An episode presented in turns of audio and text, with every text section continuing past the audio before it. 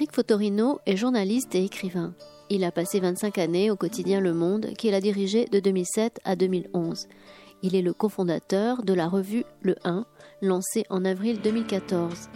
Une rencontre avait lieu jeudi 7 février 2019 avec Éric Fotorino pour la publication de son dernier roman, 17 ans, aux éditions Gallimard.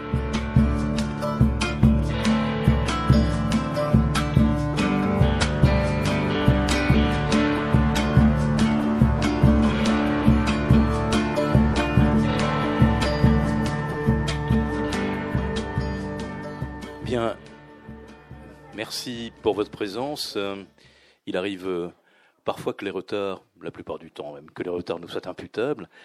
Euh, là, en l'occurrence, parfois aussi, les retards sont, liés à, l'enregistrement, merci madame, d'une émission sur Radio Présence qui est animée par Monique Fauché et auquel nos auteurs sont régulièrement conviés. Et d'ailleurs, je vous signale que ces, émissions passent régulièrement sur Radio Présence et, Monique Fauché est considérée comme une des, bah d'ailleurs, en l'occurrence, même des très rares, puisque je crois qu'il n'y a quasiment plus qu'elle qui fasse des, entretiens avec des auteurs euh, dans cette grande ville de Toulouse.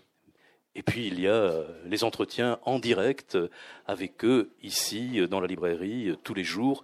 Merci d'être venus nombreux. Je veux dire que c'était une journée un peu compliquée parce qu'il y a eu deux débats euh, qui se sont greffés euh, sans prévenir, si j'ose dire, mais deux débats que nous avons acceptés avec beaucoup de joie. L'un sur les États-Unis qui vient de se terminer avec un spécialiste du XVIIIe siècle, de l'histoire du XVIIIe aux États-Unis, et, qui est, qui est M. Van, Van Runbeck, qui a enseigné il y a quelques années à, Toulouse. Et, il avait été prévu à un moment donné, Eric, on avait pensé que peut-être tu aurais pu dialoguer avec lui puisque tu co-diriges la revue America. Bon, mais voilà. Et d'abord, c'est il faut arriver de Paris, euh, il faut enregistrer l'émission, et puis et puis ce soir nous avons euh, nous, nous avions nous devions avoir jusqu'à ce matin 9 heures euh, la présence de cet immense écrivain qui est Antonio Lobo Antunes et, voilà il, y a les auteurs qui n'ont jamais il peut avoir des grippes mais ils n'ont pas de tocade. Je crois que c'est vraiment le cas d'Eric qui n'a pas de tocade et qui n'a pas de caprice de dernier moment. Je suis désolé, mais Antonio Lobo Antunes c'est un immense écrivain, mais c'est aussi un homme qui, en l'occurrence, se permet des fois des gestes un peu audacieux et au dernier moment, il a décidé qu'il ne viendrait pas.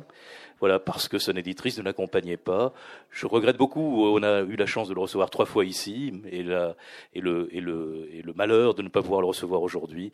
Donc ne restez pas. Vous partirez après, comme ça vous pourrez parler, vous faire signer le livre d'Éric Fotorino tout le monde sera gagnant finalement. Et après, vous pourrez lire tranquillement chez vous le, dernier roman de Antonio Lobo Antunes, 500 pages, il y a de quoi faire. Voilà. Et puis même tous les milliers de pages qu'il a écrites. Et Eric, euh, on va te laisser, je vais te laisser avec euh, Jacques Rochefort qui euh, va te dialoguer avec toi, puis le, le public en suivant, autour de ce portrait d'une mère, portrait portrait, puis portrait de toi aussi, euh, portrait d'une mère et d'un fils. Voilà, merci à tous deux et bonne euh, lecture de 17 ans.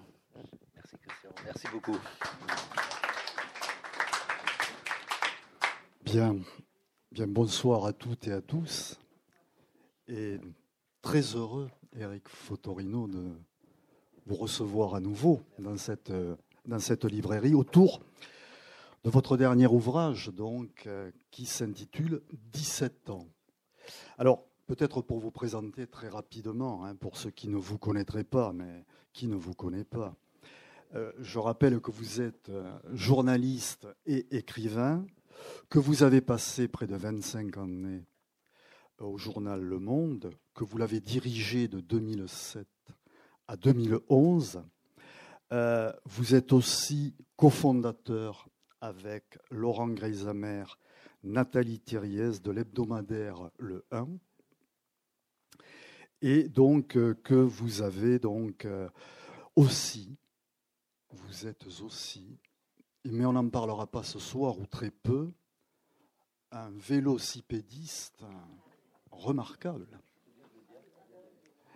Donc je crois que au-delà euh, du roman pour lequel vous êtes là ce soir, il y a aussi toute une série de récits cyclistes qui, moi, personnellement, m'ont toujours intéressé. Hein. Il y a derrière aussi Fournel, il y a aussi toute une série de gens comme ça. Un petit éloge de la bicyclette, hein, je cite, et 2 euros, hein, c'est pas cher le vélo quand même. Hein. Euh, petit éloge du Tour de France, Je pars demain, euh, qui a eu le prix Louis Nucera, un cycliste lui aussi. Donc euh, la France vue du Tour. Donc il y a là aussi euh, vous êtes aussi l'auteur de nombreuses chroniques et reportages aussi. Et puis, euh, Christian Torel vient de le dire, vous êtes aussi, je crois, euh, co-fondateur de la revue America, de l'excellente revue, de mon point de vue, America. Donc, voilà, je crois que pour toutes ces raisons, nous sommes encore plus heureux de vous accueillir. Alors, venons-en à ce roman. 17 ans. Lorsque j'ai vu le titre, ça m'a fait penser à Rimbaud, mais on aura l'occasion d'y revenir. Un roman qui se situe un peu dans la lignée, ou après, je dirais, Rochelle, après Korsakov et après L'homme qui m'aimait tout bas. Euh, un roman, je crois, de l'ordre de la quête identitaire, en quelque sorte, à partir d'une mère inconnue qui va livrer son secret. Nous aurons l'occasion d'y revenir. Car jusqu'à maintenant, les vôtres, dans vos romans et récits, c'étaient les pères. Là, il est question de la mère. Alors, peut-être c'est quelque chose de la résurgence, euh, un récit en roman, on ne sait pas parfois, mais vous préciserez.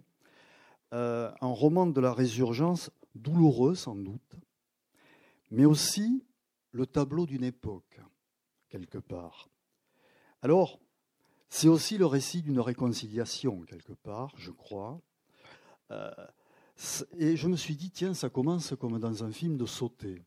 Un jour, on réunit, hein, les enfants sont réunis, et puis maman va leur avouer un secret.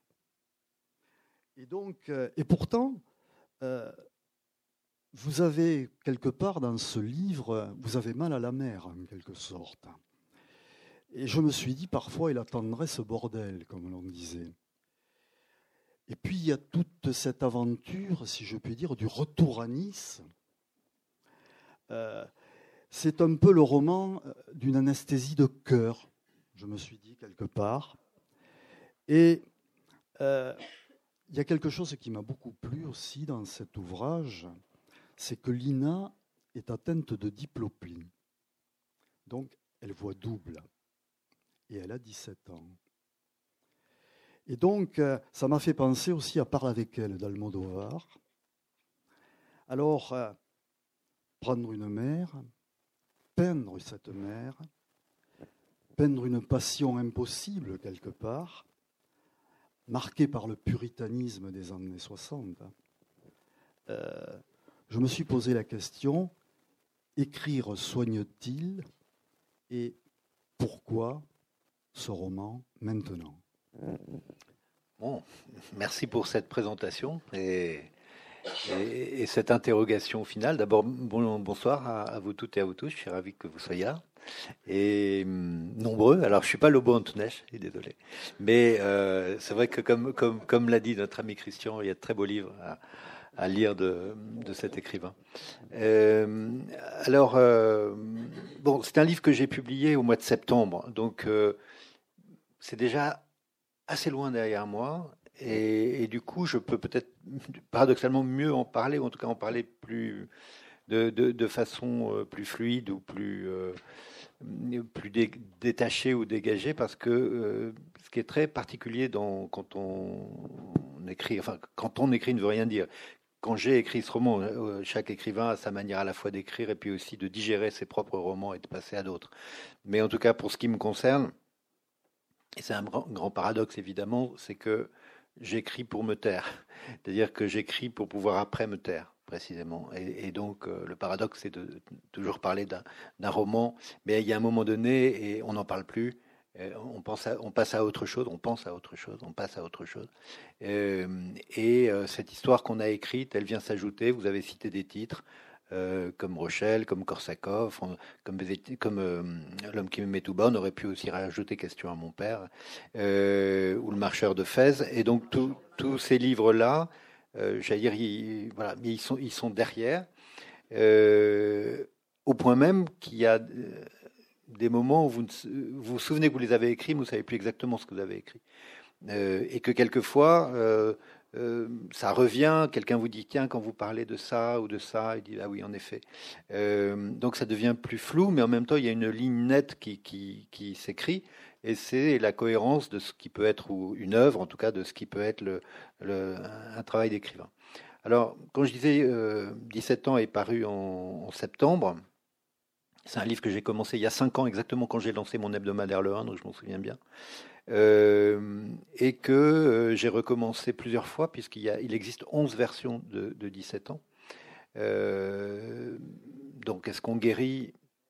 Je ne sais pas, mais en tout cas, le, le mode, j'allais dire, de la posologie est quelquefois un peu brutal parce que c'est un livre que je n'ai pas aimé écrire, c'est un livre que j'ai passé ma vie à ne pas écrire, en tout cas l'essentiel de ma vie à ne pas écrire, parce que je l'ai écrit, euh, je l'ai fini, j'avais déjà presque 60 ans, euh, alors que euh, c'était un livre important, mais précisément je savais que j'avais rendez-vous avec une émotion et avec une douleur qui n'était pas la mienne directement, qui était celle d'une jeune fille qui a 17 ans, dont, je parle dans ce livre, qui est évidemment une projection de, ma mère.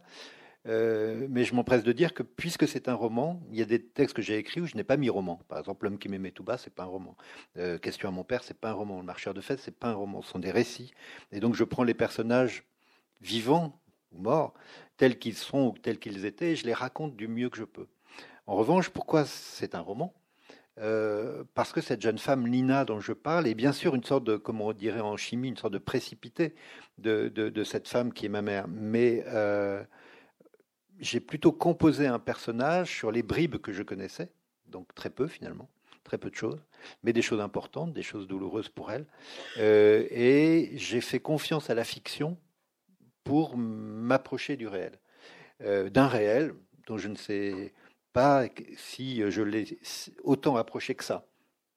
Mais ce que je veux vous dire, c'est que euh, pour essayer de répondre hein, à cette question sur est-ce qu'on guérit d'eux, euh, d'abord guérir d'eux, ça veut dire être malade d'eux. Euh, est-ce que je suis malade de cette identité euh, chancelante, oui, forcément, euh, depuis que euh, ma naissance, qui a été très compliquée dans, une ombre, j'ai l'impression que je suis malade de l'ombre. et je pense que chacun de mes livres, il est un peu, vous savez, comme ces, lumières qu'on voyait dans ces lampes de poche des ouvreuses au cinéma autrefois, quand on arrivait en retard et qu'il y avait l'obscurité et que la, la lumière de la lampe de poche zigzaguait comme ça et vous emmenait à votre place, cas la place qui serait la vôtre pendant une heure et demie ou deux heures et que finalement ces raies de lumière euh, vous, vous apportez quelque chose de l'ordre de, de, la clarté et plutôt du chemin à suivre. Et, eh bien j'ai l'impression que chacun de mes livres, et celui-là euh, en est un, euh, raye l'obscurité, mais que c'est toujours l'obscurité qui gagne. Donc on ne guérit pas parce qu'il y a une sorte de blessure originelle, de blessure initiale. Pour moi, c'est le silence et le mensonge. Euh, donc, euh, je dis souvent que mes livres sont traduits du silence comme des livres d'autres pourraient être traduits du portugais ou du chinois ou je ne sais quoi, à quelle langue. Euh, donc, je crois que chacun de mes livres, je les ai traduits du silence, d'un silence primaire, d'un silence originel qui était lourd, qui était épais. Et quand c'était pas le silence, quand il y avait des mots, c'était c'était le mensonge. Donc finalement, on ne sait pas ce qu'on préfère du mensonge ou du silence. Mais enfin, les deux se tiennent par la main pour vous pour vous faire chanceler. Et donc, je crois que, que les mots de mes livres sont toujours ces, ces raies de lumière qui viennent apporter quelque chose tout en sachant que l'ombre gagne. Oui, vous le dites d'ailleurs un moment, vous dites le roman, c'est mettre des mots sur le silence. Oui, c'est vraiment, pour moi en tout cas, euh, si, si j'essaie de, de, faire une. Euh, de revenir en arrière, de remonter le temps. Euh, J'ai été quelqu'un qui ne lisait pas, qui n'écrivait pas, euh, qui euh, projetait sa vie, comme vous l'avez mentionné tout à l'heure, dans, dans, le vélo. Donc ma, ma vie était pleine de zigzags, mais vélo, il y a des lignes droites, et, donc j'empruntais toutes ces lignes droites. Enfin, il y a quand même des courbes, il y a des cols, il y a tout ce qu'on veut. et, des sommets, et des descentes et des chutes. Il y a tout, enfin, le vélo, c'est la vie, hein, je vous le dis. C'est vraiment la vie dans, toutes ces, dans tous ces aspects, de, à la fois de bonheur, de souffrance, de liberté, qui se paye d'une grande servitude. Et, donc, euh, si je remonte en arrière, c'est vrai que l'écriture, je n'avais pas le sentiment qu'elle était quelque chose que je m'approprierais pour, pour essayer de comprendre qui j'étais. Je crois que la, base de, enfin la, la genèse de, de, de, tout ce travail d'écrivain, ça a été d'abord que je ne savais pas qui j'étais. Et donc, euh, je crois que si j'avais su qui j'étais, j'aurais jamais rien écrit d'autre que mes articles dans le Monde ou ailleurs, mes, mes reportages, et, ça m'aurait, et je me serais vraiment contenté de ça, et je crois que ça m'aurait pleinement nourri. Et d'ailleurs, j'ai vécu longtemps dans cette illusion que je je pourrais faire l'économie de, romans personnels puisque mon métier, et je l'avais cherché, je me, poussait vers les autres, d'aller voir, comme dit mon ami euh, Carrère, euh, d'autres vies que la mienne. Euh, mais finalement, ça n'a pas été ça, et l'écriture beaucoup plus personnelle m'a rattrapé, ou plutôt l'interrogation personnelle sur, sur l'identité m'a rattrapé, et j'ai compris qu'à un moment donné, si je voulais essayer d'y voir clair, j'avais pas 50 moyens, ce serait par l'écriture, par les mots. C'est-à-dire tous ces mots qui avaient manqué. Je, ne sais, je crois que c'est Albert Cohen qui disait euh, euh, Je n'ai pas dit dix mots à ma mère et du coup je l'ai payé d'un million de mots. Eh bien oui, euh, il y a des mots qu'on n'a pas dit et qu'on n'a pas entendus. Et eh ben, quand on n'a pas eu ces mots, qu'on ne les a pas donnés, on est condamné finalement à, être enseveli sous un tombeau de mots. Et j'ai l'impression que c'est ça la servitude d'ailleurs de l'écriture, au regard de la liberté qu'elle apporte. Voilà, je ne sais pas si j'ai répondu à la question, mais enfin voilà ma réponse. C'est très bien. Je, me suis demandé aussi, en lisant cet ouvrage, je me suis dit aussi que souvent, la famille, c'est l'ère du faux. Hein. Il s'en passe des choses. Oui. Il y en a du non-dit. Il y a, il y a du non, il y a beaucoup de non-dits, et, en l'occurrence, euh, je pas dit du tout d'ailleurs. Oui, du, du, pas dit ou du mal dit ou du contredit ou, voilà. Et hum, en fait, je, je me souviens quand j'ai vraiment commencé à, à hum, c'est pas tant à m'intéresser, mais bon, ma mère est, est, est une femme qui, qui, voulait que je lise donc elle était comme euh, souvent les mères disent à leurs enfants, euh, il faut que tu lises, lis, lis. et je ne lisais pas, je pédalais toujours. Mais enfin, j'ai fini un jour par euh, quand même prendre, saisir des, livres dans sa bibliothèque. Et, je me souviens notamment d'un livre de Paul Guimard. Alors j'avais choisi Paul Guimard parce que d'abord c'était un livre pas très long. il s'appelait la, rue du Havre. Et, euh, et comme c'était Guimard, c'était un nom de coureur cycliste. Il y avait un Cyril Guimard, donc je me suis dit bon, allons-y. Et finalement, le piège euh, s'est refermé sur moi parce que c'est un livre. Je ne sais pas si vous avez lu ce livre, mais c'est un livre assez extraordinaire. On, connaît Paul Guimard pour les choses de la vie, mais euh, La rue du Havre, c'est vraiment une sorte d'enchantement. De, moi, je trouve qu'un beau roman, c'est une sorte de tour de magie. Et, et, Guimard en mêle les destins. Euh, et, quand j'ai lu ce livre, je me dis, ah, mais on, peut faire ça, on, peut inventer, réinventer des vies comme ça, et être une sorte de démiurge qui tire les ficelles et qui fait que les personnages se rencontrent ou se rencontrent pas, leur vie change ou pas, par le fait même d'un regard. Euh, et donc, c'est là que, que, quelque chose s'est inscrit en moi de dire, tiens, l'écriture, c'est quelque chose d'assez étonnant et même assez magique. Et puis après, il y a eu deux autres épisodes que je vous dis très rapidement. Le deuxième, c'est euh, quand j'avais justement moi 17 ans, que je vivais à La Rochelle, et, et de prof de français nous a dit il faut lire euh, La rue des boutiques obscures de, Patrick Modiano. Et donc, bon, ça m'a un peu cassé les pieds d'aller lire en plus un livre qui n'était pas dans le programme. Donc j'avais mauvais esprit, mais enfin, quand ma mère a vu ça sur mon cahier de texte, acheter Modiano, euh, m'a dit, bah, m'a donné de l'argent, puis je suis allé acheter Modiano. Livre pas trop gros, donc ça allait. Et puis, euh, je suis tombé dedans.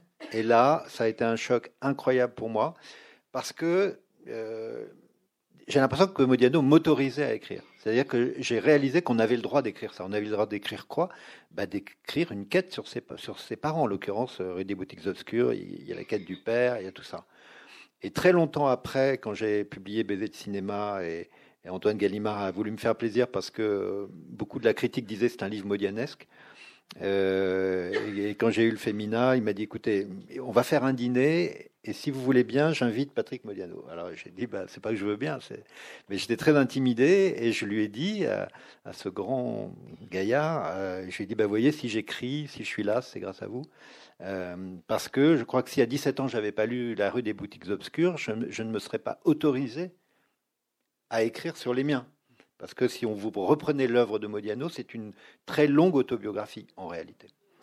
Euh, voilà, vous savez, une grande tapisserie où chaque motif s'ajoute, mais c'est la même tapisserie qui se poursuit.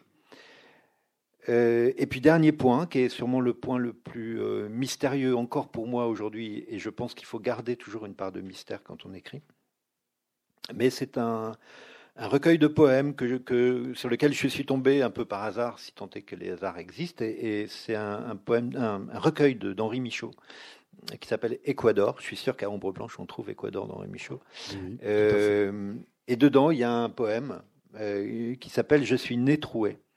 Et il y a deux vers qui m'ont fait pleurer. Et je ne savais pas pourquoi je pleurais. Et donc j'étais très, très, à la fois embarrassé de ces pleurs et en même temps je les laissais. Et donc de ces deux, moi qui lisais très peu de poésie aussi dans cette même époque, et ces deux vers, ils disent euh, J'ai un petit trou dans la poitrine et il souffle un vent terrible.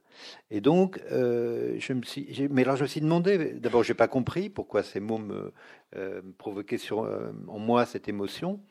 Et c'est longtemps après, quand je dis longtemps, euh, je pense plusieurs années après, parce que du coup, je voulais plus lire de poésie. Et, euh, j'ai compris une chose, c'est que ce tout petit trou dans la poitrine, qui est justement cette espèce de faille de l'identité, comme ça que moi je l'ai interprété, finalement, à mesure que j'ai grandi, bah, le trou a grandi aussi. Euh, et que dans ce trou, ce trou est devenu comme un gouffre et je me souviens, euh, j'ai fait une sorte de dépression euh, quand j'avais une vingtaine d'années, et je ne comprenais pas, toujours pas. Euh, et en fait, ce gouffre, c'était le gouffre de l'identité. Et, à partir du moment où savez, ce trou noir qui s'ouvre en vous, qui vous fragilise tellement que vous ne savez pas trop comment même marcher, marcher ben, j'ai compris que pour combler ce gouffre, euh, il fallait ben, tendre un fil au-dessus et, le remplir de mots. Et je crois que c'est là que j'ai commencé à écrire Rochelle, que j'ai commencé à écrire Korsakov, etc. Euh, donc, il fallait que j'affronte euh, cette quête d'identité et que finalement 17 ans, hein, je fais un long détour pour répondre, mais, mais que 17 ans, alors je ne sais pas si c'est le, comment on dit, la clé de voûte ou quelque chose qui en tout cas vient au bout de 30 ans. Vous voyez, c'est quand même 30 ans d'écriture. Euh, euh, Rochelle, c'est 88 que je l'écris et 91 que je le publie. Donc 30 ans où l'essentiel quand même de ma vie aura été par la fiction d'essayer de comprendre qui j'étais et donc mm, qui étaient mes parents, qui était ma mère et surtout qu'est-ce qu'ils avaient vécu de si terrible pour que la vie s'accomplisse de cette manière-là. Oui, parce qu'il y a quelque chose de l'ordre dans tous ces textes de l'abandon toujours abandonné.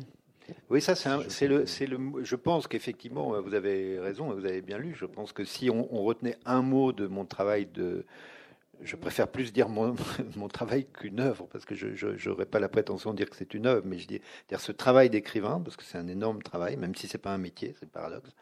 Euh, c'est le mot abandon, bien sûr. C'est le mot abandon qui, va avec le silence, qui va avec le mensonge, etc. Mais l'idée première qui commence d'ailleurs, et, quand j'ai écrit, euh, écrit 17 ans, euh, c'est ce qui m'est arrivé. Euh, enfin, c'est ce, cette notion-là qui, est venue comme ça très fortement. Pourquoi? Parce que je me suis rendu compte que ce sentiment d'abandon que j'avais éprouvé depuis toujours, euh, cette petite fille qui est Lina, qui, a à peine 17 ans quand elle est à Nice, elle est abandonnée. Euh, que euh, mon père biologique, je l'ai perçu comme quelqu'un qui m'avait abandonné, même si les choses étaient bien plus complexes que ça. Et donc, l'abandon était quasiment génétique. Enfin, on avait l'impression qu'on on pouvait avoir le gène de l'abandon comme d'autres ont, un gène euh, beaucoup moins euh, encombrant et, pathologique. À travers cette quête familiale aussi, il y a la question qui était très intéressante et soulevée dans cet ouvrage de la judéité. Est-ce que vous pouvez nous en dire quelques mots? Je suis pas très compétent en réalité. Je, euh, j'ai toujours été, euh, comment dire, très réticent instinctivement à tout ce qui était religieux, toujours. Euh, après, j'allais dire, j'ai sûrement compris pourquoi en, avançant dans ma vie, mais mais il y avait une, méfiance instinctive vis-à-vis de des curés, vis-à-vis des rabbins, vis-à-vis de tout ce qui me rapprochait d'une sorte d'embrigadement de dogmes euh, ou de les gens, ou de tous ceux qui veulent faire le bien pour vous et qui, qui finalement répandent euh, ou de la misère ou de l'hypocrisie ou une forme de violence. Et donc évidemment, ma mère a été servie dans, dans ce domaine. Mais la judéité, euh, elle arrive évidemment quand, quand je fais ce... Quand, enfin, quand je elle revient plusieurs fois. Oui, dans le, alors dans le texte. Disons que cette judéité, elle est il y a plusieurs épisodes. Celui-là est le dernier épisode et c'est probablement le, le, plus saillant parce que jusque-là, c'était plus vis-à-vis des, quêtes vis-à-vis de mon père, euh, Maurice Maman, euh, qui a vécu d'ailleurs euh, à Toulouse et à Muret. et donc, lui est un juif de Fès. mais moi, quand je l'ai connu, quand je l'ai vraiment connu, il y a une quinzaine d'années, je ne savais pas trop ce que ça voulait dire qu'être juif. Ça m'avait jamais trop, j'avais jamais trop creusé ce sillon-là. Et je me souviens de la fois où je lui ai demandé ce que c'était pour lui qu'être juif et que sa réponse a, tenu en cinq mots. Il m'a dit être juif, c'est avoir peur. Et donc, j'ai dit, mais alors, euh, mais peur de quoi? Et, donc, c'est ça qui a donné un autre livre qui s'appelle Le Marcheur de Fès, où je suis revenu sur les lieux de ses origines pour essayer de comprendre s'il y avait un lieu de la peur. Est-ce que l'enfance est un lieu de la peur Est-ce que la ville natale est un lieu de la peur, etc. Où j'ai eu quelques réponses. Mais je me souviens, lui qui étant, euh, c'est assez, là encore euh, bizarre, mais il s'appelle Maman, il est accoucheur, obstétricien, gynécologue, donc c'est quand même. J'étais un bon gibier de psychanalyse euh, quand, tout ça, quand j'ai découvert tout ça. Mais au-delà de ça, sur la judéité et sur la peur, euh, il, il, me disait par exemple que quand il allait dans une salle d'opération, un bloc opératoire, ou quand il est dans une salle de travail pour des accouchements, il gardait son passeport dans sa blouse. Et donc je lui dis mais qu'est-ce que tu faisais avec ton passeport? Et sa réponse était bah, il faut toujours pouvoir partir. Et donc euh, toujours pouvoir partir. Et je pense qu'il a quitté le Maroc de façon très précipitée euh, quand il y avait des, des, idées qu'il y aurait des complots juifs contre Hassan, etc. Bon. Et, donc cette judéité, on la retrouve effectivement dans 17 ans parce que euh, le, narrateur réalise que le, fait d'avoir été privé de ce père juif, qu'il a été repoussé, rejeté, euh, fait qu'il n'a pas été seulement privé d'un père, il a été privé sinon d'une religion, mais en tout cas d'une culture, d'une histoire et, aussi un peu d'une géographie. Et, donc il y a une rencontre, euh, pour celles ou ceux qui ont déjà lu le livre, je ne vais, je vais pas trop le déflorer, mais il y a une rencontre avec un personnage qui, qui n'occupe pas trop de place dans le livre, mais qui est très important pour moi, qui s'appelle Rivka. Et Rivka, euh, c'est une femme qui effectivement porte cette mémoire juive de Nice. Et les chiffres. Voilà, qui, qui euh, lui dit que par le, rien que par sa date de naissance et le 26, il est juif, quoi qu'il en soit. Mais elle lui dit quelque chose de terrible pour lui, euh, dans le, le d'un restaurant après qu'elle lui a raconté l'histoire de la communauté juive de Nice, hein, 43, Aloïs Brunner, tous ces, plus de 2000 juifs raflés, dont notamment la famille de Simone Veil et, le père de, Serge Klarsfeld, notamment.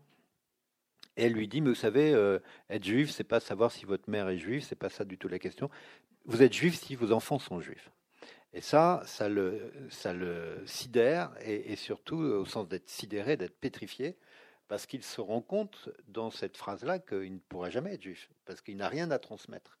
Et, cette transmission ne s'étant pas faite, euh, il, n'y aura aucune dimension ni culturelle ni spirituelle de, la judéité qui pourra passer par lui.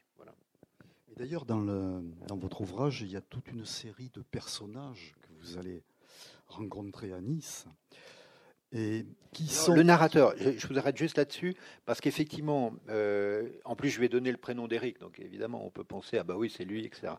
Mais en fait j'ai gardé le prénom, mon prénom, parce que ça avait un, justement un, un sens très particulier, c'est que ma grand-mère a voulu que je m'appelle comme ça, ma mère n'a pas pu décider de mon prénom, parce que, d'après elle, c'était un prénom Bosch, c'était un prénom répulsif pour les juifs, qu'un juif ne viendrait jamais réclamer un enfant qui s'appelle Eric. Bon.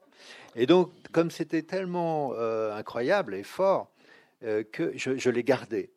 Mais une fois que j'ai dit ça, c'est vrai que euh, le narrateur qui porte mon prénom euh, fait des choses que moi je n'ai jamais faites, et notamment ce, grand voyage à Nice que, qu'ils entreprennent tous les deux depuis l'Atlantique jusqu'à Nice. C'est quelque chose. Ma mère m'a dit d'ailleurs en le lisant, mais, on aurait pu le faire ce voyage, mais sauf qu'on l'a pas fait. Mais euh, peut-être qu'un jour on le fera, j'en sais rien. Mhm. Mais, mais donc il y a des personnages que le narrateur rencontre. Euh, et qui sont effectivement sortis de l'imagination. Oui, oui, mais qui permettent ce dialogue et cette quête en quelque sorte, avec quand même y a quelques côtés, je dirais, un peu ironiques quand même. très, il y a, aussi en creux de l'humour, je veux dire. Le, le, pédopsychiatre, il est pas mal quand même. euh, alors ça, L'antiquaire aussi. Oui, alors le, en fait, bon, j'ai eu plusieurs. Quand, quand, je vous disais que, que c'est un livre que d'abord que j'ai pas aimé écrire parce que je savais que ce serait euh, un livre où j'allais me confronter à, à, cette douleur de maternelle euh, d'une femme qui est toujours en vie, alors que quand j'ai écrit sur mes pères, ou bien l'un était mort, l'autre était en train de mourir, mhm. c'est très différent d'écrire pour des morts et pour des vivants. Mhm. Euh, et je voulais pas que ce livre soit une blessure pour euh, ma mère, et en même temps, je voulais dire plus vrai que la vérité. C'est-à-dire que pour moi, la fiction est plus vraie que la vérité. Que la vérité, elle était tellement parcellaire, elle était tellement trouée, et il manquait tellement de mots, tellement de choses, que j'aurais fait un récit de dix pages si je n'avais raconté que ce que je savais. Donc il a fallu embarquer, m'embarquer moi-même dans un récit où l'imaginaire était le guide, était la locomotive. Et dans cette locomotive, bah, dans les wagons, euh, je chargeais quelques matériaux vrais euh, au milieu du faux. Voilà. Eh bien, euh, lorsque j'ai écrit ce livre, c'était en 2014, le début, et donc il n'y avait pas eu l'attentat de Nice. Et donc l'attentat de Nice, quand il est survenu, je me souviens, j'étais commentateur du Tour de France à l'époque, euh, et euh, je me suis dit, mais je pourrais plus écrire ce livre parce que les, lecteurs se diront à juste titre, mais comment peut-il écrire un livre sur une histoire en 1960 alors qu'il vient de se passer un drame pareil à Nice? Donc, comment écrire sans en parler? Et, en en parlant, mais comment raccrocher cette histoire-là de, notre petite histoire de gens minuscules, oubliés, etc. Donc euh, il y avait vraiment un, hiatus, quoi. Qui, et, en fait, c'est là que je trouve que le roman, il y a une puissance dans le roman qui n'existe pas dans le, dans le, dans le réel, d'une certaine manière, c'est que le roman pour moi, il, apparaît toujours justement sous forme d'apparition, sous forme de scène, sous forme de visage, de, de personnages, etc.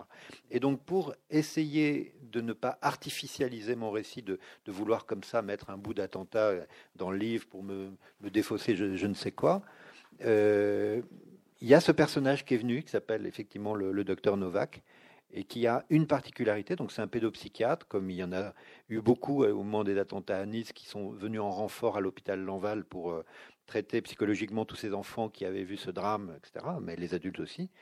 Et euh, les enfants, et j'ai imaginé que ce pédopsychiatre, son, sa boîte à outils, d'une certaine manière, c'était une, une famille de Playmobil. Et, donc, avec ces Playmobil, il reconstitue des familles. Et il demande aux enfants bah, de, pas de dessiner leur famille, mais de la reconstituer. Et, donc, j'ai imaginé que ce docteur Novak considérait que le héros, que le narrateur, était un vieil enfant qui lui aussi avait besoin de reconstituer sa famille. Et donc, c'est par ce biais que j'ai fait en sorte que l'histoire que je voulais raconter ne m'échappe pas et que je parte pas sur quelque chose lié aux attentats ou au terrorisme. Et là, on était dans une autre histoire.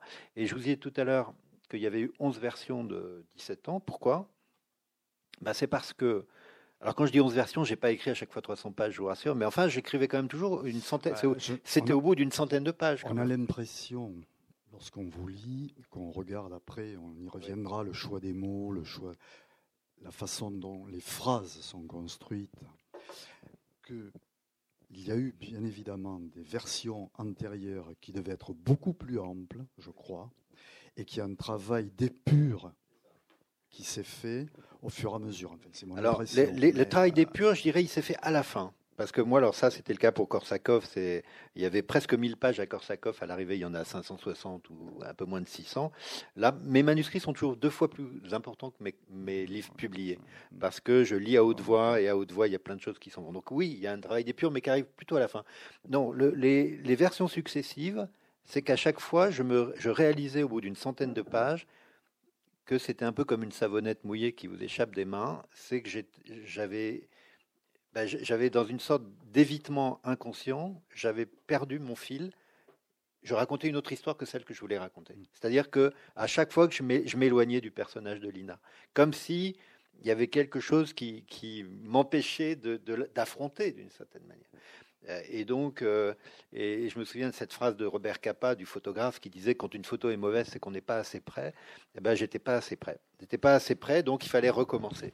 Et donc, j'ai recommencé plusieurs fois, exactement sept fois, jusqu'au jour où, croyant avoir terminé, euh, ma mère nous a réunis avec mes frères, et comme je le dis au début du livre, nous se libère d'une certaine manière d'un secret, d'une blessure, de quelque chose qui, est tellement incroyable euh, qu'une fois que j'ai entendu ça, ça m'a anéanti à la fois d'impuissance, que quand on vous dit quelque chose qui a été terrible mais qui s'est passé il y a plus d'un demi-siècle, on ne peut pas faire grand-chose. Vous n'êtes pas prise sur la réalité. C'est pas comme quelque chose qui se serait passé l'an dernier, où il y a, bon, vous dites après, peut-être qu'on peut, mais là, il n'y avait absolument rien à faire. Mais une fois que j'ai réalisé tout ça, j'en ai conclu aussi que le livre que j'avais écrit, je ne pouvais plus le publier parce que qu'il y avait quelque chose dans ce justement le, narrateur parle beaucoup du regard de cette femme. Mmh. et, ben dans ce regard il y avait des ombres dont je ne connaissais pas l'origine. Et donc à partir du moment où je savais que les ombres venaient aussi de ce qu'elle venait de nous dire il fallait encore tout recommencer. Donc il y a eu encore quatre versions. Pour ça qu'il y a 11 versions au total de, des 17 oui et puis vous dites bien euh, au départ on ne se parlait pas ça communique pas. Alors, il faut, là encore, là c'est très important votre question, parce que euh, j'insiste euh, sur le roman, non pas pour me cacher, parce que je me cache de rien. Je ne suis pas quelqu'un qui dit je me dissimule derrière des personnages. C'est absolument pas ça. Encore une fois, quand j'écris des récits, j'écris des récits, il n'y a rien de dissimulé. Mais là, quel était l'enjeu de ce texte, en fait, au départ? L'enjeu, c'était de comprendre une relation altérée entre une mère et son fils. Comprendre pourquoi euh, la relation filiale ou la relation maternelle ne se sont pas faites. Qu'est-ce qui se passe? Et donc, vous avez parlé tout à l'heure de sorte de mort émotionnelle. Je voulais créer un personnage qui, pour le coup, n'est pas moi. Moi, j'ai toujours eu avec ma mère des relations chaleureuses. Donc, euh, mais je voulais créer un personnage, un fils, qui soit comme un bloc de glace vis-à-vis de sa mère, ou plutôt que l'un et l'autre soient séparés par ce bloc de glace, et à, travers un bloc de glace, vous ne pouvez rien faire passer. Donc euh, les sentiments ne peuvent même pas se frayer un chemin, se faufiler. Il y a cette glace qui est là. Donc ça ne veut pas dire qu'il n'y a pas d'amour, ça veut dire que l'amour est empêché. Et donc tout l'enjeu de ce roman, c'était d'essayer de faire comprendre par des scènes, encore une fois, un roman, il n'explique rien. Euh, il n'y a pas d'idée générale dans un roman. C'est juste des petites choses, des notations, des, regards ou euh, des silences. Eh bien, comment finalement cet amour réciproque va arriver malgré tout à un moment donné à s'exprimer alors qu'il ne s'est jamais vraiment exprimé? Voilà. Donc en effet, c'est ça. Donc au départ, on peut dire c'est un monstre froid, le fils euh, l'aîné, alors que les deux autres frères, ils prennent la main de leur mère quand elle leur dit, etc. vous il, reste, voilà, il, reste, à distance et, il ne comprend pas. Et, sa seule réaction possible, c'est de partir à Nice, là où il est né, et là où, de, son point de vue, la fiction, la fiction de sa vie a commencé, puisque cette vie de Nice, il n'y est jamais allé. Euh, il ne sait même pas à quoi elle, ressemble. Il a un timbre de Nice où tout est bleu, les palmiers, la mer. Il croit même que les gens sont bleus finalement. Euh, et donc il faut qu'il aille voir cette ville. Il pense qu'elle va lui dire quelque chose. D'ailleurs, vous dites, euh, avec un joli jeu de mots, vous êtes né à Nice. Mais vous l'écrivez A-N-I-S. comme, comme un bonbon.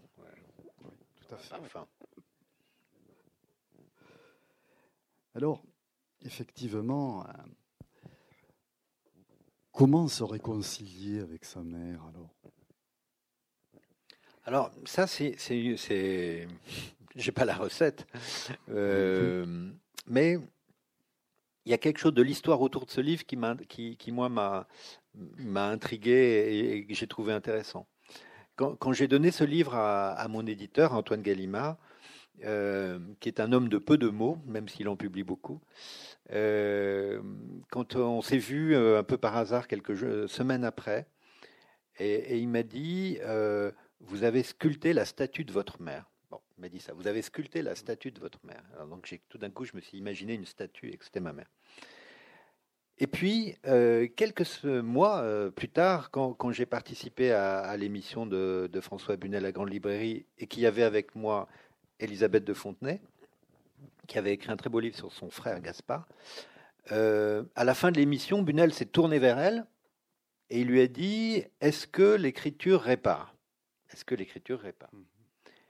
Elle a dit non, elle ne répare pas, mais elle donne un statut à ceux qui n'existent pas. Et alors tout d'un coup, j'ai fait le lien entre la statue que Antoine Gallimard euh, avait vue et le statut d'Elisabeth de, Fontenay. Donc vous voyez, d'un même mot, qui, qui ne s'écrit pas pareil, mais qui sonne pareil, et moi, comme vous savez, je suis assez sensible à ce que j'entends des mots, même si ça ne veut pas dire ce qu'ils veulent dire. Moi, je pense qu'ils veulent dire exactement ce que je pense. Euh, et, donc, eh ben, je pense que la réconciliation dont vous parlez, elle commence quand vous mettez des mots, autrement dit quand vous créez un statut, et peut-être que vous sculptez une statue. Euh, mais ce qui est drôle, c'est que ma mère fait de la sculpture, ça, Antoine ne pouvait pas le savoir. Mais, mais euh, et, donc il y, a, tout, ce jeu-là, et, encore une fois, je dirais, c'est euh, les mots, c'est un peu comme je disais tout à l'heure, hein, mes, petites lampes de poche ou ma lumière, qui, qui, ils dégagent chacun une lumière, une énergie. qui permet finalement bah, d'avancer, y compris d'avancer vers l'autre. parce que vous dites aussi, je comprends tout de travers. Oui, mais je, crois que je comprends toujours tout de travers. Mais, mais je pense qu'il faut comprendre de travers. Euh, parce que si vous comprenez tout droit, c'est trop violent. Oui, Et puis le travers euh, mène à bien des choses. Oui, oui, oui. Euh, moi, je me souviens quand je faisais du droit, on me disait trois ans de droit et le reste de travers. Mais je crois que j'ai fait ma, ma, vie, ma vie de travers. mais mais en fait, ça, ça commence. Alors, je l'avais raconté dans, dans Korsakov, donc Il, y a, il y a 15 ans de ça. Mais dans Korsakov, je me souviens, j'avais repris une, expression de ma grand-mère que je n'avais absolument pas comprise, mais en fait que j'avais très bien comprise. Euh, ma grand-mère disait à une voisine, parce qu'on habitait dans un endroit un peu décalé, un peu isolé de Bordeaux, et donc je devais traverser une partie de Bordeaux à vélo tous les jours. J'avais 8-9 ans, à l'époque il n'y avait pas trop de voitures, c'était pas dangereux de faire ça. Euh, et donc, euh, et puis quand il fallait, je réparais mes pneus, je réparais ma chaîne, etc. Et donc ma grand-mère, je, je l'entends encore dire à cette voisine, Eric est un enfant débrouillard parce qu'il sait se débrouiller pour euh, remettre sa chaîne. Et moi, j'avais entendu est un enfant plus loin des, plus loin brouillard. Et, ça, c'est quelque chose qui est resté. Et donc, cette espèce de halo euh, qui, y avait autour de moi. Et j'ai cet autre souvenir d'une professeure de français à La Rochelle, un matin, où, où, il y avait vraiment du brouillard sur le port, je me souviens. Et puis, bon, on était arrivé en classe elle, disait bon, euh, j'espère que vous n'avez pas eu trop de mal à venir parce qu'il y avait ce matin, il y a ce matin un brouillard à couper au couteau. Et, moi, cette idée du, brouillard et du couteau, m'a tout d'un coup, j'ai été saisi, j'ai vu comme une lame, j'ai vu tout ça. Et, l'idée que dans ma vie, il y aurait sûrement un jour un couteau quelque part. Et finalement, j'ai réalisé après que, le couteau, c'était le stylo et qu'il pouvait couper beaucoup plus qu'un couteau d'ailleurs. Voilà. Donc j'avais bien compris l'enfant des brouillards. Tout à fait. Ce, roman est aussi, je le disais, euh, une peinture des années 60, de cette époque où les filles qui avaient fauté, hein, rappelons-nous le terme, étaient mises à l'écart.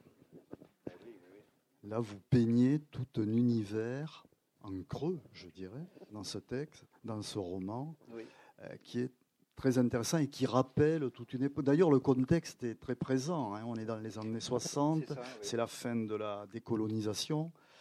Euh, on n'en a pas fini avec l'Algérie encore.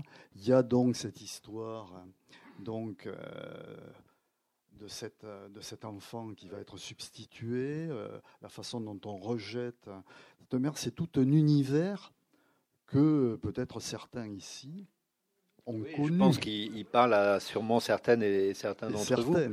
Mais alors, là encore, j'ai, à partir de quelques faits, j'ai essayé de, de, construire des scènes. Mmh, mmh, Donc, euh, et, les mots, c'est terrible comme ça, pour ça, parce que vous devez, même si vous voulez rester un peu impressionniste, il faut quand même décrire des choses.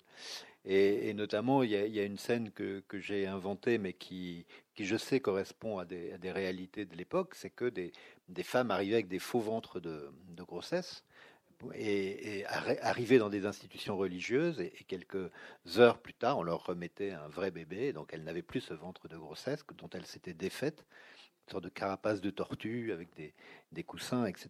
Et elle repartait, c'était pour elle un accouchement sans douleur. La douleur était pour la, la fille mère, la fille perdue, celle de, etc., à qui on arrachait l'enfant.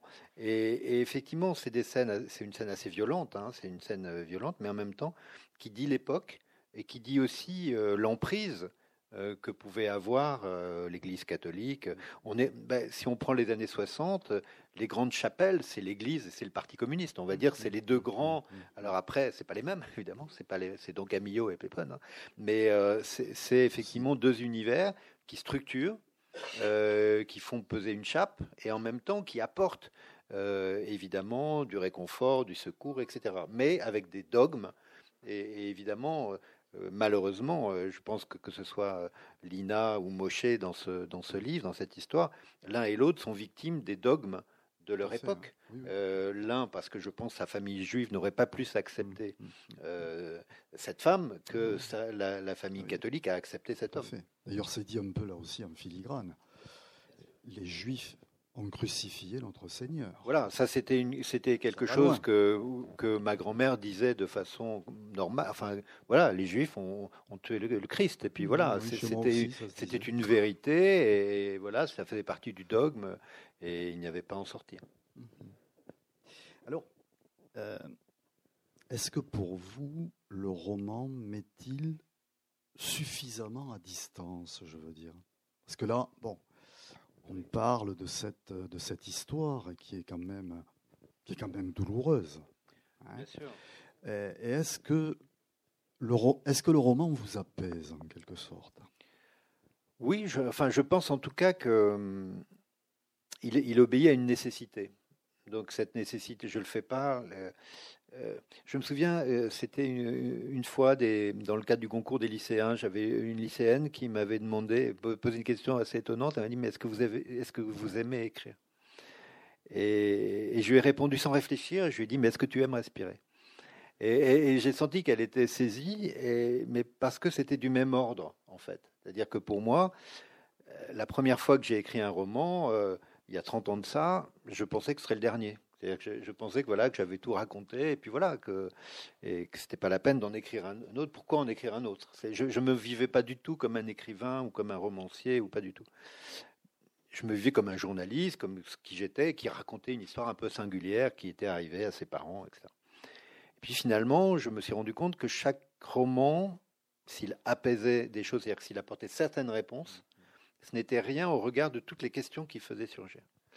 Euh, et ça, c'est la fameuse phrase de, Kundera dans l'art du roman. Est-ce que le roman a réponse à tout Non, le roman a question à tout.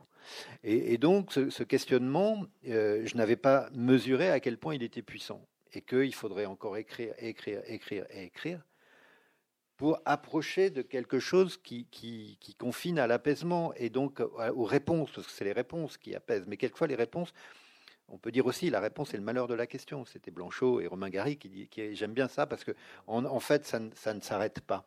Euh, la réalité du roman, c'est que chaque roman contient en lui sa part de réponse qui n'est que la partie immergée de l'iceberg du flot de questions qui vont apparaître. Et évidemment, ceux qui ont lu 17 ans savent que derrière 17 ans, il y a encore énormément de questions, notamment une centrale sur un des personnages.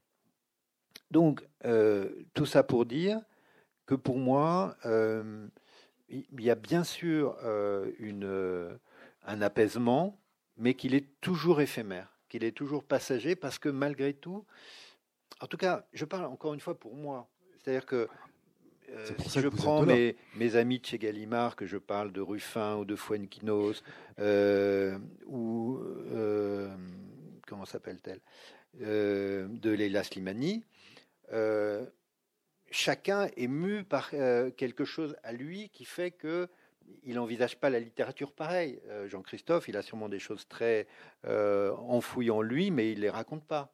Il raconte des grands romans d'aventure. Peut-être qu'il y met beaucoup de lui dedans, ça c'est sûr. Mais voilà, David, il raconte des, des, histoires toujours assez drôlatiques sur les relations entre les gens. Là, les deux sœurs, je vous conseille les deux sœurs, c'est quelque chose. Euh, bon, même sauf euh, Charlotte était. Mais ce que je veux dire, c'est que autant d'écrivains, autant de réponses. Bon, mais, mais pour ce qui me concerne, la seule chose qui m'intéresse, au fond, c'est d'élucider mon identité. Je ne suis pas quelqu'un qui va raconter une histoire comme ça, qui va sortir euh, pour raconter une histoire. Je prends celles qui sont nécessaires. D'où est-ce que vous aimez écrire Est-ce que tu aimes respirer? Voilà, j'écris pour respirer mieux. Donc il y a évidemment probablement une forme d'apaisement qui vient. Et est-ce qu'on peut faire la part avec le journaliste? Ah oui, elle est facile à faire. Oui, elle est Il y en a qui disent oui, c'est Certains disent c'est plus compliqué. Je ne sais pas si parfois quand j'écris, euh, lorsqu'on est les deux, si je puis dire, écrivain, journaliste, j'arrive. D'autres, euh, justement, c'est pour ça que je. C'est vrai que pour ce qui me concerne, c'est assez simple parce que il y, a très peu de mes romans sont inspirés de ma vie de reporter. Très peu. Il y en a. Il y en a deux. Mhm. Il y en a un qui s'appelle Cœur d'Afrique et l'autre s'appelle Nord-Est. Où l'un je parle d'un marchand d'enfants au Brésil mhm. et l'autre je parle de bah, d'un jeune reporter qui, arrive dans un pays imaginaire qui s'appelle le Bangara et qui est confronté à ce que c'est que l'Afrique, à ce que c'est que le mensonge, à ce que c'est que la diplomatie, à ce que c'est que la famine, à ce que c'est que l'intolérance religieuse, etc. Ça faisait dix ans que je bourlinguais en Afrique, je savais, je savais que j'allais tourner cette page et faire autre chose.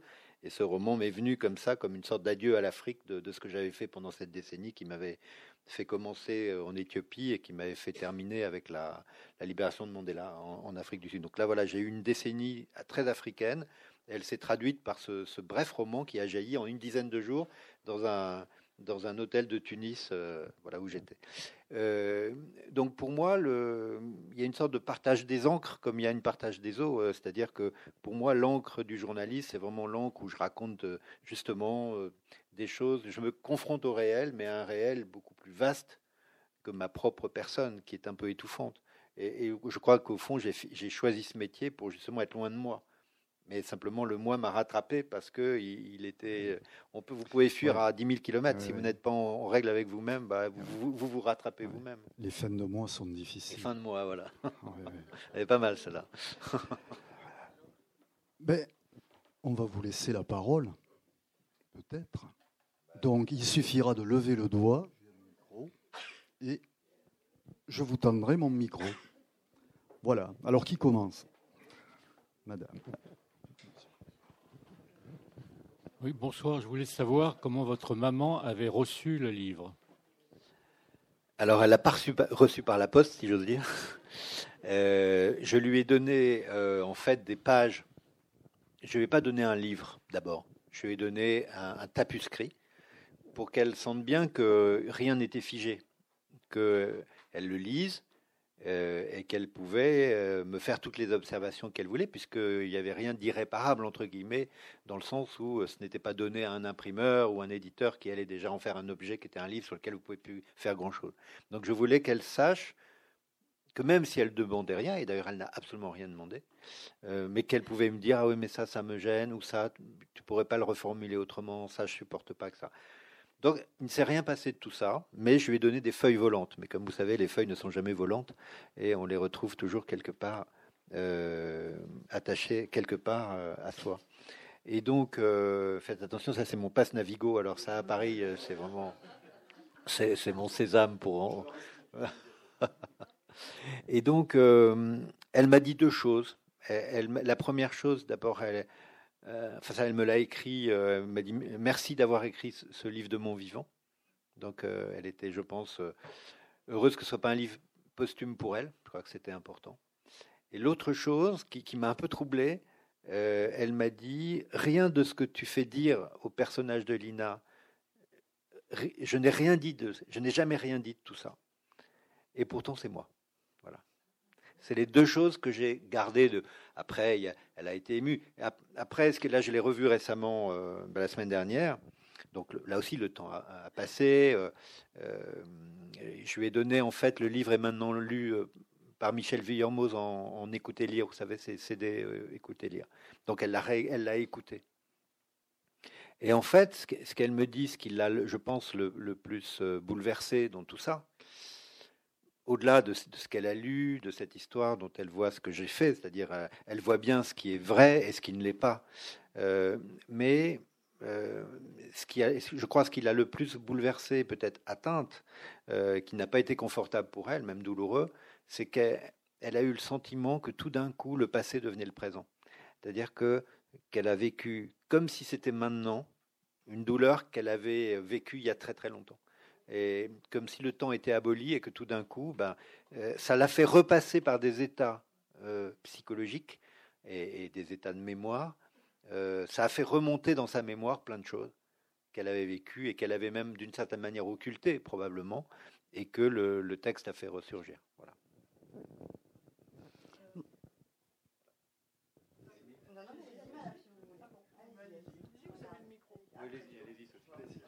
Euh, moi, j'ai deux petites questions à vous poser. La première, c'est diriez-vous que ce livre est un livre féministe? Et, si oui, en quoi? Et, la deuxième, si vous le permettez, est-ce que vous avez réussi finalement à savoir qui vous étiez? Elle est vaste, je sais. Vous avez jusqu'à quelle heure ce soir? Puisque le bon n'est pas là, on, va, on a jusqu'à minuit. Euh, non, merci Sophie pour ces, questions. Euh, alors, je n'ai pas décidé d'écrire un livre féministe, ce qui serait absurde. Mais en revanche, j'étais euh, très euh, occupé, euh, très soucieux que ce ne soit pas l'image d'une femme victime. je voulais que ce soit une femme ardente, une femme qui, qui aime, qui assume ses amours, qui assume sa liberté, euh, et qui, dans l'adversité, finalement, est le, dernier, le dessus. Je ne sais pas si elle a le dernier mot, mais elle a le dessus. C'est-à-dire que finalement, toute cette destinée que lui avait écrite euh, sa mère, les curés autour, etc., ben finalement, elle l'a bousculée, elle l'a renversée, elle a décidé, elle vole son enfant, elle va le voler à la nourrice, elle va faire un certain nombre de choses, d'actes euh, qui vont faire. Plus tard, elle va devenir euh, une infirmière, elle va soigner les, gens, en particulier les personnes âgées. Donc, donc c'est quelqu'un dont on ne peut pas dire qu'elle est, une victime de la vie. Et je, et voulais absolument pas que ce soit qu'on se dise la pauvre. Vous voyez? Mais qu'on se dise, et, d'ailleurs, c'est, je pense, quand même, et beaucoup de ça aussi, c'est des retours qu'elle a eus et de ses amis et de gens qui l'ont lu, qui ont lu le livre, etc. Et ceux qui ne la connaissent absolument pas disent euh, elle a du courage, c'est une femme forte, etc. Alors qu'elle est pleine de fragilité et de faiblesse. Voilà. Donc de ce point de vue-là, je pense qu'on peut. Moi, je n'aime pas mettre des étiquettes quelles qu'elles soient, mais, mais en effet, je pense que c'est un livre qui peut tout à fait être revendiqué comme un livre de féministe au sens non pas de militant, non pas de, revendication, mais d'une femme qui s'affirme, surtout dans cette société des années 60, qui est une société à la fois très euh, machiste, très dominé par les hommes et dominé par euh, euh, où, la femme est, vraiment au second plan. voilà. Donc ça, je pense que oui. Maintenant, est-ce que je sais qui je suis? Je sais mieux qui je suis. Voilà. Parce que vous voyez, juste un mot. Je sais mieux qui je suis. et donc évidemment, mieux fait que c'est moins bien parce que vaut mieux dire je sais qui je suis plutôt que de dire je suis mieux. Mieux, ça veut dire mieux qu'avant, mais est-ce que vous savez? Alors, là-dessus, mais je raconte juste une anecdote, mais qui finalement n'en est pas une complètement. Euh, c'est que en 2004, donc j'ai publié Korsakov, et puis j'ai eu le prix de la Baie des Anges, qui est le prix de la ville de Nice, le prix de littérature. Et, donc je vais à Nice et que je ne connaissais pas. Donc j'étais jamais allé à Nice et, j'y vais pour recevoir ce prix. Et alors, bon, je n'ai pas l'habitude de dire combien me rapportent les prix, mais là, je, je vous le dis parce que c'était quelque chose de entre 5 ou 6 000 euros, donc ce n'était pas un prix négligeable. Et puis, euh, le soir, je me promène dans les rues de Nice et, je vais, euh, je vois une sorte d'antiquaire. Il faisait bon, les gens étaient attablés dehors, et puis je vois des lampes, euh, des, des mâles, des choses. Et puis une lampe. Enfin, je voyais des, plutôt des, des, comment on appelle ça, des, ah, non, non, pas des ampoules, des, lampadaires, voilà, des, des, qui pendent, etc. Et puis je vois une lampe et je dis, mais c'est incroyable cette lampe. Je viens d'écrire 20 pages sur cette lampe dans mon prochain roman qui s'appellera Baiser de cinéma. Et en fait, c'était une lentille de Fresnel, et ces lentilles de Fresnel, c'est des lampes très rares, et elles étaient au studio de la Victorine. Et moi, dans ce livre que j'étais en train d'écrire à l'époque, qui s'appelait Baiser de cinéma, euh, l'héroïne, c'est la lumière, et c'est cette lampe qui va éclairer des atmosphères, des films de Truffaut, de la Nouvelle Vague, et le héros cherche sa mère dans les génériques de, des films des années 60 de la Nouvelle Vague. Et donc l'antiquaire vient me voir, il me dit elle vous plaît? Je dis, c'est pas qu'elle me plaît, mais elle m'intrigue parce que j'ai écrit sur cette lampe et je l'avais jamais vue. Et il me dit, ben voilà, il me raconte l'histoire, il me dit, j'en avais 22. Euh, elles étaient au studio de la Victorine, elles ont éclairé le film de Truffaut La Nuit américaine, elles ont éclairé euh, Lady de Romain Gary, euh, etc. Et puis, quand les studios ont commencé à péricliter, ils les ont vendus, ai, je les ai récupérés. Une dame un jour est venue toutes me les acheter pour son parking sur les hauteurs de Nice. Et puis, il y a six mois, elle a vendu sa propriété, elle me les a toutes redonnées, et donc, et il reste celle-là. Et donc, j'étais quand même intrigué parce que et, je lui dis, mais elle coûte combien cette lampe? Et il me dit, le prix, c'est exactement le prix que j'avais eu pour, euh, pour ce livre. Je lui dis, ben, je la prends. Et, comme elle était euh, très haute, c'est une lampe industrielle en fait. Euh, et je l'ai faite livrer dans une maison que j'ai à côté de La Rochelle où les plafonds sont beaucoup plus hauts, dans une grange. Et bon, et alors, quand j'ai repensé à ça il n'y a pas longtemps, je me suis dit, c'est quand même bizarre parce que moi je suis né dans l'ombre de Nice, à Nice, mais l'ombre totale de mes origines. Et un jour, je suis allé acheter de la lumière. Voilà. Donc c'est un truc quand même curieux.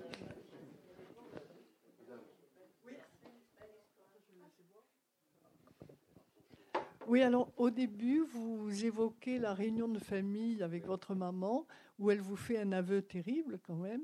Et je me suis demandé si c'était vraiment réel ou si c'était de la fiction. Parce que j'ai pas ressenti, enfin bon, vous l'évoquez au début, puis après dans tout le roman, on n'en parle plus. On n'en parle plus. Et moi, enfin, j'ai peut-être rapproché ça d'une histoire que j'ai eue, enfin, pas personnellement, mais j'avais reçu une maman, euh, parce que je, travaillais avec des enfants, pour des difficultés scolaires, donc ça n'avait rien de, de, très intime. Et d'un seul coup, elle s'est livrée à moi, enfin, je ne sais pas pour, pour quelle raison, mais elle, s'est mise à sangloter. Elle me dit que 20 ans auparavant, elle avait euh, dû abandonner une petite fille en Australie où elle était, et c'était aussi dans une institution religieuse. Et je pense que ça a été marqué de beaucoup de violence. Elle a abandonné cet enfant, et 20 ans après, la douleur était toujours présente et, forte. Bien sûr. Et, et, je me suis dit que dans votre roman, je ne sais pas, c'est passé très vite. Et moi-même, quand j'en parle, je suis émue parce que ça m'a beaucoup touchée. Oui, alors d'abord, c'est une, bonne question. C'est vous qui, avez la réponse, c'est vous qui pouvez décider si c'est vrai ou pas.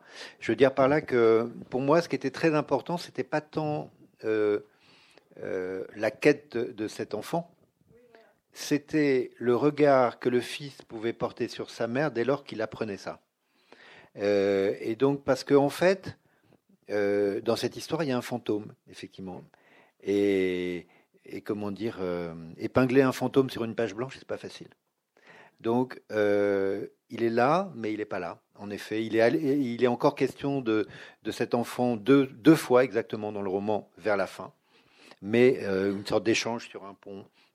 Et puis l'idée, la, question qu'il se pose, est-ce que finalement elle n'aurait pas préféré, si elle avait eu le choix, avoir cette petite fille que lui c'est, Voilà, c'est les deux moments où, ce petit fantôme revient. Mais effectivement, ce qui était important pour moi, c'était pas tant de lancer le narrateur dans une recherche de cette ombre, de cette, enfin plutôt de ce fantôme, mais plutôt de comprendre les ombres dans le regard de sa mère. Donc ce n'est pas l'enjeu du roman, effectivement. Et quand je disais tout à l'heure, ce roman, il, abrite d'autres questions. Celle que vous soulevez en est une. D'autres questions, d'autres réactions?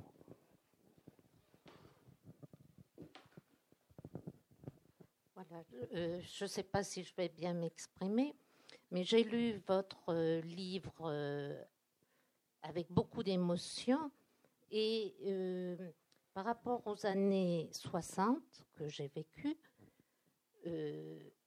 avant la loi de Simone Veil, j'ai fait cette lecture comme un peu, comme s'il y avait un plaidoyer d'un droit à naître. Et j'ai dû, dans ma vie, en 2003 et 2005, euh, accepter d'être bénévole à l'hôpital mère-enfant de Toulouse pendant plusieurs années pour faire un peu réparation avec, euh, disons, un droit qu'on ne m'avait pas octroyé alors que j'étais dans parfaite légitimité. Et j'ai vu dans cette nouvelle conception qu'il y avait dans ces années-là dans, toute les chambres très différentes selon les confessions de chacune des futures mamans, y compris une détenue. Je faisais la lecture au chevet, j'apportais les, livres aux femmes qui étaient euh, en difficulté de grossesse. Et euh, le respect qu'il y avait pour chacune, y compris l'aménagement de sa chambre, a été, par rapport à ces années 60 extrêmement rigides et difficiles, une réparation euh, énorme pour moi. Et c'est ce que j'ai retrouvé dans votre livre. J'aurais, je ne sais pas si on peut dire ça, je vois en vous euh, comme si vous étiez la mère de cet enfant que vous n'avez pas pu être euh, à un moment donné. Et je trouve ça magnifique et ça me fait penser au travail qu'a fait cet écrivain qui est venu ici l'année dernière, le nom m'échappe aujourd'hui, qui a écrit Lambeau. Oui, Marc, euh, oui, oui, oui, qui a eu Philippe Lançon. Philippe non, Pas, ah non, pas lui. Charles Juliet. Ah, Charles Juliet, oui, oui. Oui, qui euh, refait naître sa mère. Oui, oui, absolument. Oui, les, carnets de Charles Juliet sont magnifiques. Voilà. Et donc, euh, c'est comme ça que j'ai lu votre bah, Écoutez, livre. merci. Je peux vous dire que, que merci. Il euh, n'y a, pas de, de, de question dans ce que j'entends de vous. C'est un très beau témoignage et je vous dis merci. Nous avons encore un peu de temps. Profitez-en. connais pas bien votre œuvre. Euh, j'y suis rentrée par le marcheur de Fès, que j'ai vraiment beaucoup, beaucoup aimé. Et en fait, euh, je suis étonnée quand je lis les critiques de, de 17 ans que je n'ai pas encore lues, qu'on ne souligne pas l'importance du marcheur de Fès dans votre quête identitaire. Et je voudrais savoir si dans cette quête identitaire, il y a une, comment on dit, une, hiérarchie dans vos livres Et est-ce que vous avez un, petit faible pour un plutôt que pour un autre? Il y a beaucoup de questions. Non, mais c'est en fait c'est un chemin, donc euh, je peux pas dire que il y a une hiérarchie, c'est-à-dire que en fait il y a ce que j'ai été capable d'écrire quand j'avais 30 ans, quand j'en avais 40, quand j'en avais 50, quand j'en ai maintenant presque 60. Donc c'est un chemin et un chemin avec un, approfondissement à chaque fois, c'est-à-dire que plus je sais de choses et, plus il me semble que l'écriture permet d'aller à l'essentiel. Parce que vous parliez d'épure tout à l'heure. Euh, et donc je pense que alors ça c'est le, dire ça c'est la réponse générale. Après, chaque livre il a son histoire à lui. Euh, tous mes livres se tiennent par la main, mais chacun a une autonomie aussi. Euh, le Marcheur de Fès, c'est un livre qui euh, que j'ai écrit dans une forme d'urgence parce que je pensais que mon père allait vraiment mourir. Et d'ailleurs, il est mort peu de temps après. Et donc, il, a été écrit dans cette urgence que le marcheur de Fès, ça devait être lui, en réalité. On devait aller ensemble à Fès et il devait me montrer des choses, etc. Et puis finalement, ses jambes ne le portaient plus. Et donc, euh, c'est moi qui suis allé par procuration et qui ai correspondu avec lui pendant tout mon voyage pour qu'il m'indique des lieux, des gens, euh, des choses comme ça. Voilà. Et le Mélat de Fès, où est enterré, et, le cimetière juif où est enterré sa sœur de 17 ans d'ailleurs, etc. Donc, si vous voulez, mais, mais c'est vrai que le, marcheur de Fès, euh, il n'a pas été, euh, enfin, j'allais dire, en termes de, de visibilité, c'était un film, c'était un livre un peu à mi-voix alors que euh, L'homme qui m'aimait tout bas aux questions à mon père, c'est des livres qui ont parlé très fortement. Et donc, du coup, je pense que les critiques, parce que les lecteurs ont suivi, hein, sur le marcheur de Fès, il a eu autant de, succès que, les autres livres sur mes, pères. Mais, disons que pour la critique, je pense qu'ils se sont dit, bon, bah, il raconte encore euh, un autre aspect de. Voilà, et donc peut-être qu'ils le mentionnent moins, parce que. Euh, L'homme qui m'aimait tout bas et questions à mon père prennent tellement de place que, celui-là voilà, est un chemin plus en mineur par rapport aux autres qui parlent plus fort. Que, voilà.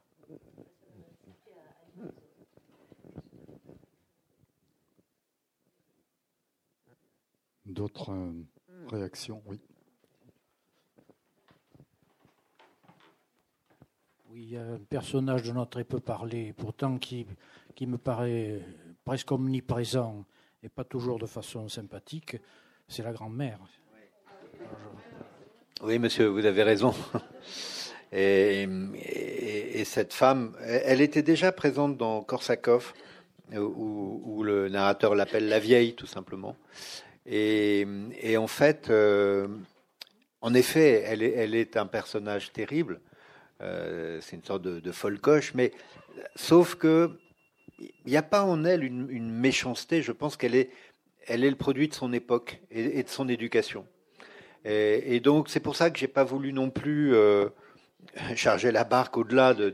j'ai voulu décrire des scènes dans lesquelles effectivement elle est, elle est terrible avec sa fille. Elle la récuse du, jour où elle est impure à ses yeux. Et, c'est terrible parce que je pense que cette femme aussi vit une grande souffrance d'avoir. Euh, elle a été abandonnée par son mari. Euh, elle a, elle a des fils qui qui sont pas toujours à la hauteur de ce qu'elle aurait voulu. Et puis elle a cette fille qui effectivement se donne, se livre à, des jeunes hommes et en plus des étrangers. voilà. Donc pour elle, c'est tout tout son monde et toutes ses certitudes qui s'effondrent. Donc une fois qu'on a dit ça, il n'empêche euh, que, croyant faire le bien pour sa fille, elle, lui fait un mal euh, terrible. Et, ça, euh, c'est vrai que quand j'ai écrit ces scènes, c'était curieux parce que c'est une femme qu'à titre personnel, moi j'ai beaucoup aimé. Et elle m'a donné beaucoup d'affection. Elle a été vraiment pour moi même un substitut de mère. Donc c'est là aussi qu'il y a l'ambiguïté dans le roman, c'est que le, narrateur n'est pas bien sûr que sa mère soit sa mère il, a plutôt le sentiment qu'elle est une sœur, qu'elle est quelqu'un de proche, mais qu'elle n'est pas nécessairement la mère. Et, donc l'autorité, à la fois disciplinaire, mais aussi l'affection, vient de la grand-mère, alors que la mère est plutôt à éclipse. La mère, elle est, bah, elle a 17 ans, elle a 18 ans, elle a 20 ans, donc c'est très jeune. Et, elle a envie de vivre, elle a envie de vivre sa vie, ce qui est, compréhensible. Voilà, donc le, tableau de la grand-mère, mais vous avez raison, elle, est tout au long, parce que le, destin de ces êtres euh, assez euh, fragiles et, dépossédés de leur vie finalement, euh, est tributaire de cette femme qui, dans son malheur, crée, enfin, cause aussi ou renforce le malheur de ses enfants et, de ceux qui sont proches. En tout cas, merci Eric Fotorino d'avoir Merci beaucoup à vous et avec nous. Merci.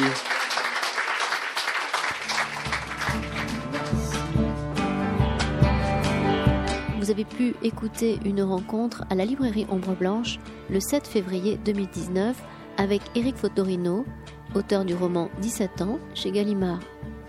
Eric Fotorino a aussi fait paraître chez ce même éditeur, suite à un accident grave de voyageur en 2013, Chevrotine en 2014 et Trois jours avec Norman Jay en 2016. Récemment, il a dirigé l'ouvrage collectif Simone de Beauvoir, Les clés de la liberté aux éditions de l'Aube.